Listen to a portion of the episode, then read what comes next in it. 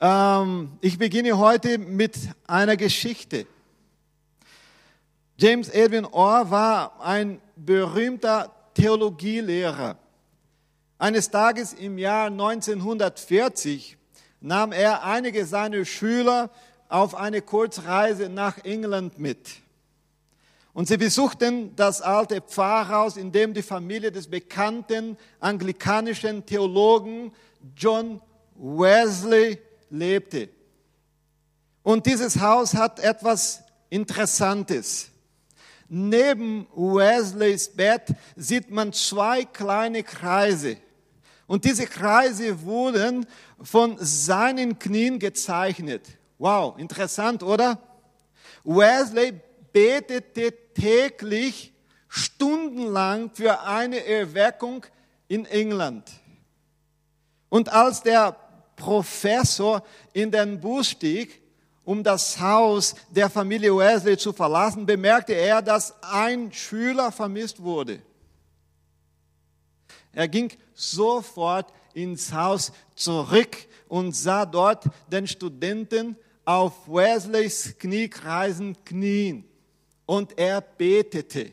Und er betete so, tu es noch einmal, Herr. Tu es noch einmal.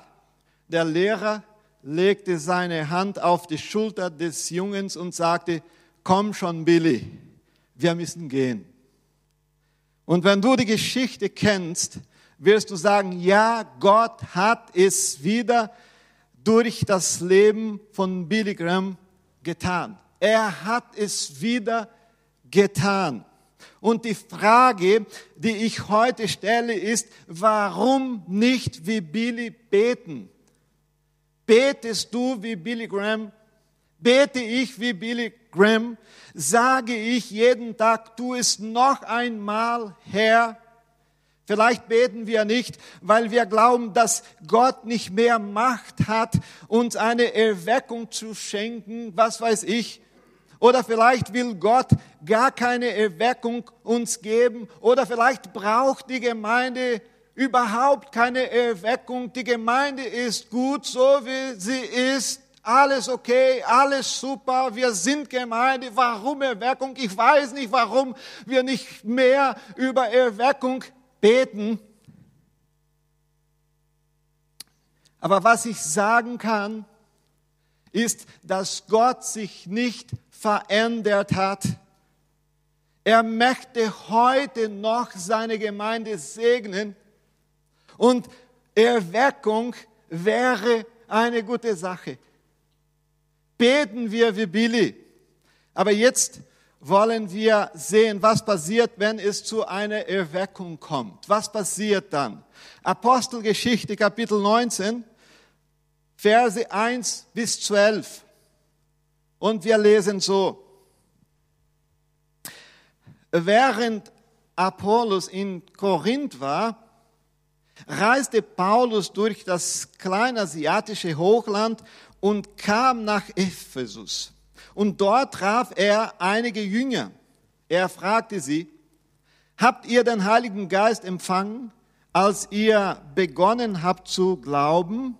Nein, erwiderten sie, wir haben noch nicht einmal gehört, dass der Heilige Geist schon gekommen ist. Welche Taufe habt ihr denn empfangen, wollte Paulus jetzt wissen. Die Taufe von Johannes war die Antwort. Da erklärte Paulus, wer sich von Johannes taufen ließ, bekannte damit, dass er zu Gott umkehren will. Johannes hat aber mit immer gesagt, dass man an den glauben muss, der nach ihm kommt, nämlich an Jesus. Nachdem sie das gehört hatten, ließen sie sich auf den Namen des Herrn Jesus taufen.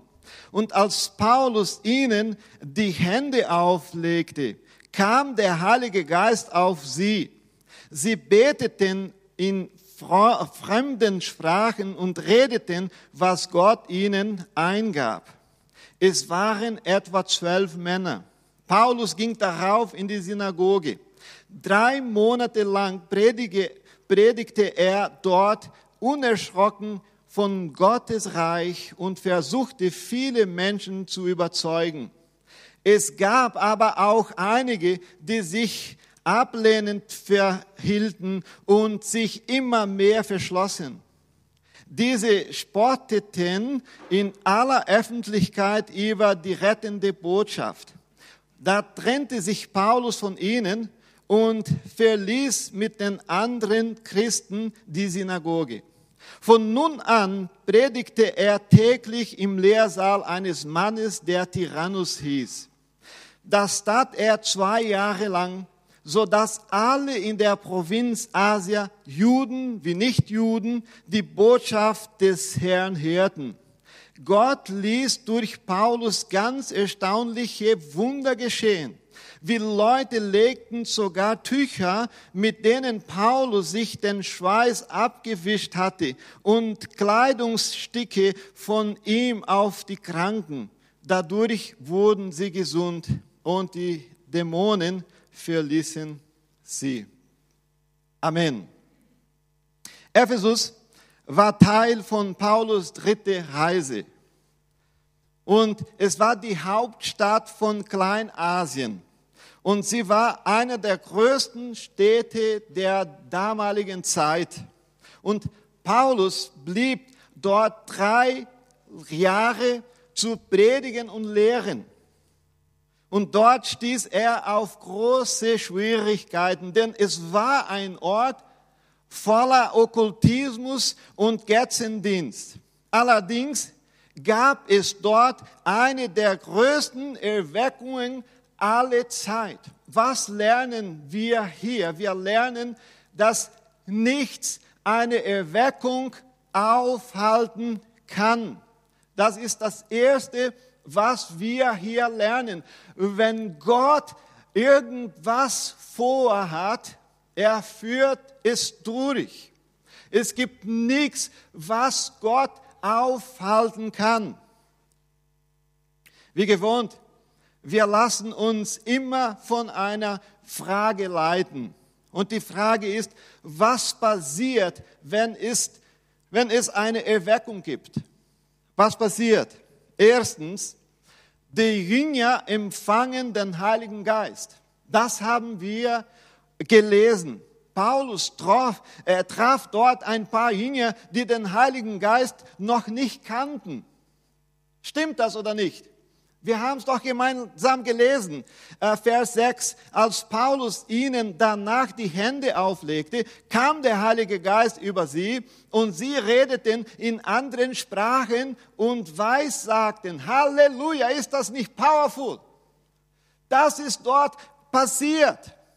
Was lernen wir davon? Wir lernen, dass der Heilige Geist noch heute verfügbar ist für uns als Gemeinde. Der Heilige Geist steht der Kirche noch heute zur Verfügung. So wie es damals war, kann das heute noch passieren. Könntest du ein Amen sagen? Amen. Amen.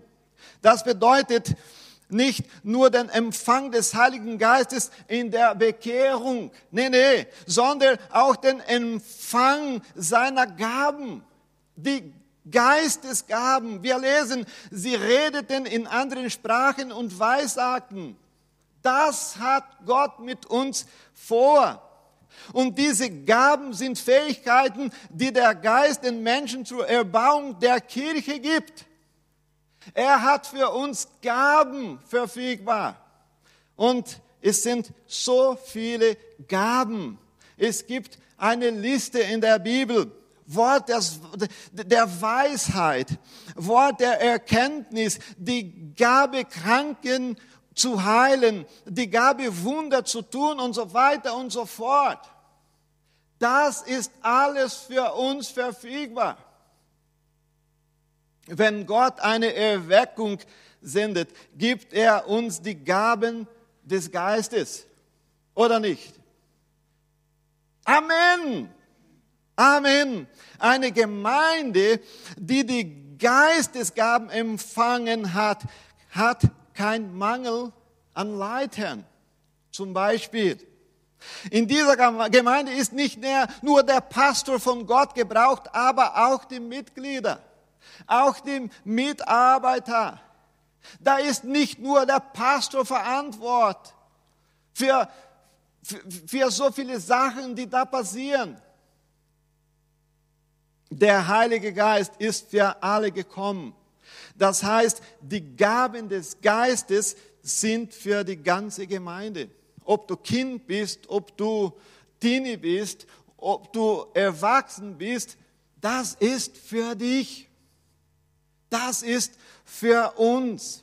Liebe Gemeinde, bleiben wir bitte dran, beten wir weiter. Gott hat große Dinge für uns vorbereitet. Wir müssen es probieren. Wir müssen weiter beten, weiter fasten, weil ich weiß, dass Gott was Großes für uns hat. Er hat Erweckung. Das ist so toll von Erweckung zu lesen. Wow, wunderbar, powerful. Aber ich möchte Erweckung erleben. Das möchte ich. Ich möchte meine Enkelkinder sagen, wow, wir haben in Deutschland eine große Erweckung erlebt. Das war powerful. Das war von Gott. Menschen haben sich bekehrt. Zweitens, die Jünger verstehen die Dringlichkeit der Mission. Wenn Erweckung stattfindet, verstehen die Jünger die Dringlichkeit der Mission. Mission ist nicht für morgen, ist für heute. Das Wort Gottes weiterzugeben, muss heute stattfinden. In der Erweckung, das müssen wir heute Morgen merken, in der Erweckung gibt es Jüngerschaft. Wieso? Wir lesen Kapitel 19, Vers 9, zusammen mit denen, die Jünger des Herrn geworden waren, wo in Ephesus, trennte er sich von der jüdischen Gemeinde und sprach von da an täglich im Lehrsaal eines Mannes namens Tyrannus. Wow, das ist ja interessant. Er lehrte und predigte nicht mehr allein. Paulus war nicht allein. Paulus war kein Einzelgänger. Nee, er hatte jetzt Jünger, die ihn begleiteten. Ist das nicht wunderbar? Ich als Pastor muss auch meine Jünger haben. Ich muss Leute unterstützen und wenn ich das tue, dann werde ich auch unterstützt werden von Jünger. So hat Paulus gelebt. Und was wir auch merken müssen ist, wenn es Jüngerschaft gibt, werden neue Mitarbeiter ausgebildet, aber nur wenn Jüngerschaft stattfindet. Und durch Paulus, seine Jünger, haben die Menschen überall in der Provinz Asien, Juden wie Griechen, die Botschaft des Herrn gehört. Wow! Ist das nicht wunderbar? Haben die Menschen überall, nicht nur in Bittigheim, aber auch in Ludwigsburg, auch in Tamm, auch in Stuttgart, wo weiß ich, wenn wir eine Erweckung erleben, dann haben wir Jüngerschaft und wenn wir Jüngerschaft haben, haben wir Mitarbeiter und wenn wir Mitarbeiter haben, dann haben wir Missionswerk. Das ist Erweckung. Wenn es neue Mitarbeiter gibt, werden Missionare ausgesandt. Verse 21 und 22. Nach all diesen Ereignissen fasste Paulus den Entschluss, über Mazedonien nach Achaia, nach Jerusalem zu reisen. Und wenn ich dort gewesen bin, erklärte er, muss ich endlich auch Rom besuchen. Und dann kommt das. Er schickte zwei seiner Mitarbeiter, Timotheus und Erastus, nach Mazedonien voraus, blieb aber selbst noch eine Zeit lang in der Provinz Asien. Wow, das ist Missionswerk.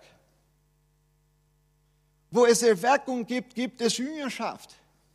Wo es Jüngerschaft gibt, gibt es auch neue Mitarbeiter. Und wo es neue Mitarbeiter gibt, gibt es auch Missionswerk. Und dann kommen wir zu Multiplikation. Erweckung hat irgendwas mit Multiplikation zu tun, oder? Das ist meine Vision. Multiplikation. Was hat Gott für Adam und Eva gesagt? Ihr müsst euch multiplizieren. Und das liebe ich. Kleingruppen multiplizieren, Jünger multiplizieren, Mitarbeiter multiplizieren, Besucher multiplizieren und Gemeinden multiplizieren. Gemeinde gründen. Das ist Erweckung. Toll, oder? Und dann kommen wir zu Punkt Nummer drei. Wenn Erweckung stattfindet, passiert was? Die Kranken werden geheilt. Das haben wir hier gelesen, oder? Genau. 11 und 12. Und Gott wirkte nicht geringe Taten. Unser Gott ist nicht gering. Er wirkte nicht geringe Taten durch die Hände des Paulus. So hielten sie auch die Schweißtücher und andere Tücher, die er auf seiner Haut getragen hatte, über die Kranken und die Krankheiten wichen von ihnen und die bösen Geister fuhren aus. Wow! Da hat was ganz Großes stattgefunden. Wunder. Erleben wir heute Wunder in unserer Mitte? Vielleicht. Weiß ich nicht. Aber die Frage, die ich jetzt stelle, ist, warum wirkte Gott durch Wunder? Wenn wir uns die Missionsgeschichte ansehen, werden wir sehen, dass Gott immer Wunder eingesetzt hat, um heidnischen Völkern zu erreichen. Ist das so oder nicht? Ja, ich habe schon Mission studiert oder gelernt viele Bücher, äh, Bücher gelesen. Und Gott hat immer so gewirkt, durch Wunder. Wer nicht an Gott oder auch die Bibel glaubt, muss manchmal äh, die Macht Gottes sehen. Und wenn ein Wunder passiert, dann sehen wir die Macht Gottes. Und es gibt so viele Leute im Land, die an Gott nicht glauben, oder? In Osten zum Beispiel, so viele Leute, die nicht an Gott glauben. Durch Wunder wird das Evangelium auch gepredigt. Und so war es mit den Aposteln. Sie haben gepredigt, aber sie haben auch Wunder erlebt. Die Leute konnten sehen, wie mächtig Gott ist. Und warum können wir heute auch nicht Wunder erleben? Ist das nicht mehr möglich? Oder hat Gott damals so gewirkt und heute nicht mehr? Er möchte es nicht mehr.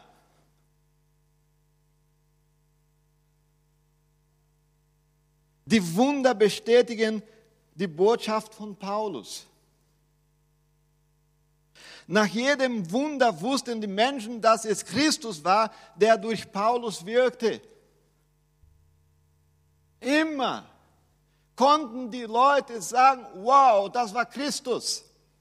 Sie sagten, diese Rede über einen Mann, der am Kreuz starb und am dritten Tag auferstanden ist, muss wahr sein, weil sie haben die Macht Gottes gesehen.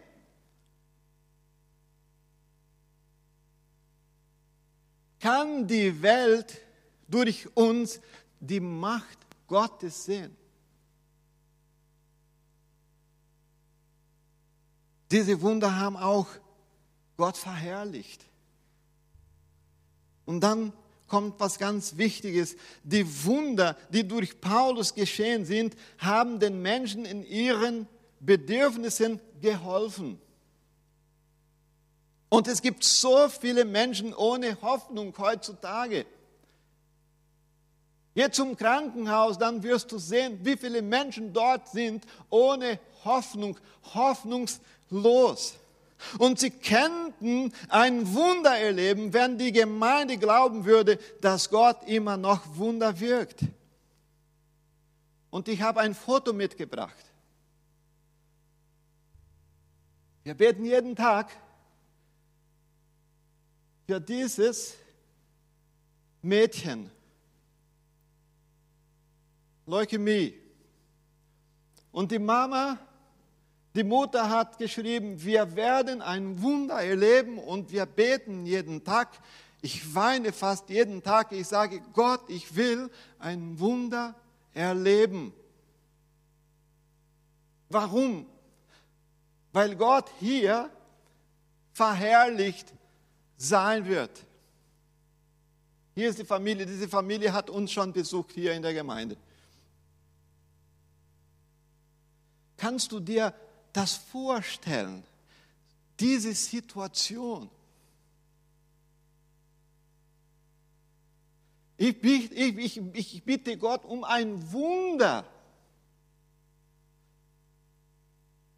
Was für eine Gelegenheit für die Ärzte zu sehen, dass es einen Gott gibt, der Wunder tut. Und wenn ich für das Baby hier bete, bete ich nicht so traditionell, oh Herr, wenn du möchtest. Nee, nee, ich, ich, ich sage, Herr, du musst. Er muss es nicht. Er ist Gott. Er macht, was er will. Aber ich möchte schon ein Wunder sehen. Und wenn wir Wunder erleben, dann könnten wir schon sagen, wow, es könnte schon eine Erweckung sein. Weil wenn die Menschen Wunder sehen, dann sagen sie, Opa, das kann, das kann schon stimmen, dass es einen Gott gibt, der die Menschen liebt, der Power hat, der Wunder tut. Es kann schon, schon stimmen. Ich muss mal diese Gemeinde kennenlernen.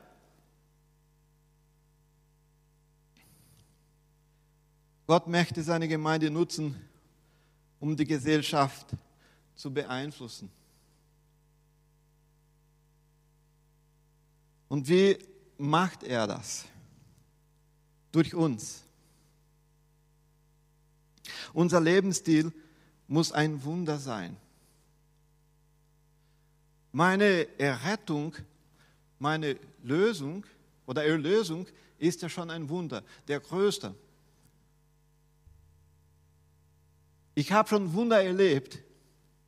Ich wurde von Gott errettet und das ist der Wunder. Aber ich habe schon andere Situationen erlebt, wo Gott Menschen geheilt hat. Und die Gemeinde ist gewachsen. Und es kam zu einer Erweckung. Gott möchte es tun. Aber er möchte auch, dass wir niederknien, zu sagen, Gott, du bist der Herr. Rede durch uns. Wow. Und er kann es tun und er möchte es tun. Gott möchte die Kranken in unserer Mitte heilen. Pastor, heilt Gott alle Menschen? Nee. Aber er möchte viele Menschen heilen, weil er Gott ist. Und das könnte zu einer Erweckung werden. Die Geschichte der Erweckung in Ephesus ist noch lange nicht vorbei. Das Kapitel geht weiter und ich werde das nächste Mal mehr darüber sprechen. das, nächste Mal, nicht heute. Wir haben heute keine Zeit. Was können wir aus dem, was wir heute gehört haben, lernen? Und dann mache ich Schluss. Wir lernen ein einfaches Gebet zu sprechen. Welches Gebet? Tu es noch einmal. Tu es noch einmal. Zweitens, Gott hat viel mehr für uns. Er hat Erweckung. Er hat Erweckung. Drittens, wenn es Erweckung gibt, findet Multiplikation statt. Was sind die nächsten Schritte? Ich habe einen Schritt. Bete von ganzem Herzen. Mach es noch einmal. Mach es noch einmal. Du darfst jetzt aufstehen. Ihr könnt schon einen Sound machen. Und wir möchten gemeinsam beten.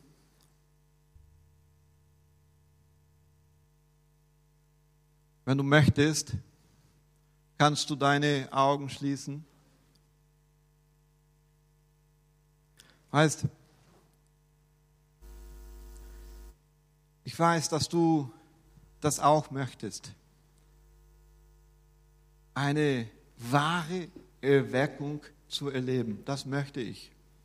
Egal wie alt du bist, du möchtest, möchtest das sehen, das erleben.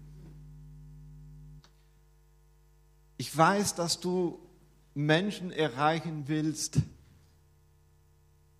Ich weiß, dass es viele Leute hier in dieser Stadt gibt, die Gott nicht kennen. Und die könnten zu Gott kommen, wenn wir um Erweckung Gott bitten. Und wir möchten heute Morgen beten, wir möchten sagen, Gott, tu es noch einmal. Billy Graham hat gebetet, ganz ernst. Er hat gesagt, tu es noch einmal, Herr, bitte tu es noch einmal. Und was ist dann durch sein Leben passiert? Gott hat Billy genutzt, gebraucht, um eine Erweckung für viele Nationen zu schenken. Er will uns auch gebrauchen. Du, du, ich, uns als Gemeinde. Gott möchte uns eine neue Geschichte geben hier in Deutschland. Gemeinde in Deutschland. So viele Leute, die nicht mehr an Gott glauben. Weißt du, wie ich in Brasilien erreicht wurde oder meine Eltern? Durch deutsche Missionare, die nach Brasilien gingen. Und dort haben sie das Wort gepredigt. Und es gab einen Tag, wo Gott mit mir gesprochen hat und, und hat gesagt, jetzt gehst du zurück nach Deutschland, nach Europa, weil jetzt brauchen sie dort Missionare. Und was Gott für Deutschland vorhat, ist groß. Ist groß und Gott wird es machen, mit mir oder ohne. Aber ich möchte dabei sein. Ich möchte dabei sein. Ich möchte, Corona geht wieder vorbei, weil wir beten. Nichts kann die Gemeinde stoppen, nichts, nichts, nichts, auch Corona nicht. Und wenn Corona wieder vorbei ist, ich möchte diese Gemeinde voll Leute sehen. Ich möchte drei, vier Gottesdienst pro Tag feiern. Warum? Weil unser Gott versprochen hat, geht und predigt das Wort. Warum? Weil es Menschen gibt, die Gott brauchen. Hey, glauben wir? Leben wir mit Leidenschaft? Jeden Tag, wenn wir aufstehen, sagen wir, Gott lebt und er liebt die Welt und er will uns benutzen, um diese Menschen zu erreichen. Ja, du, ich. Glaubt ihr? Ich glaube dran. Ich weiß, wenn wir uns hingeben und sagen, Gott, jetzt bist du dran. Du, was du möchtest mit meinem Leben, ah, dann ist die Geschichte oder dann ist die Sache anders. Weil dann hat Gott die Kontrolle. Geben wir die Kontrolle ab heute. Diese Woche beten wir noch mehr. Am Donnerstag, Kleingruppe, wir sind dabei und wir werden sagen, du ist noch einmal. Tu es noch einmal. Oh Herr, wir danken dir, dass du so groß bist. Oh Herr, Halleluja, du bist der Herr. Du hast Wunder get getan vor einige Jahre, aber heute tust du noch Wunder. In viele Gemeinden, in viele Regionen der Erde machst du noch heute Wunder und ich möchte auch Wunder hier erleben. Hier, warum nicht hier, oh Herr? Hier, hier, ich möchte, ich möchte sehen. Nicht weil ich brauche, du bist mein Gott, aber die Welt muss sehen, dass du der Herr bist. Oh Herr, segne unsere Gemeinde, oh Herr. Connect Church in Bittigheim. Dass wir hier auch Multiplikation erleben können, oh Herr. Multiplikation der Leiter, Kleingruppen, Jünger, Mitarbeiter, Musiker, Halleluja, Technik, Rangers. Multiplikation ist ein Prinzip, oh Herr. Das möchten wir hier erleben, Multiplikation der Gemeinde. Oh Herr, oh Herr, Halleluja, Halleluja. Segne diese liebe Gemeinde. Segne uns im Namen Jesu. Und wir sagen noch einmal, tu es noch einmal. Amen. Amen.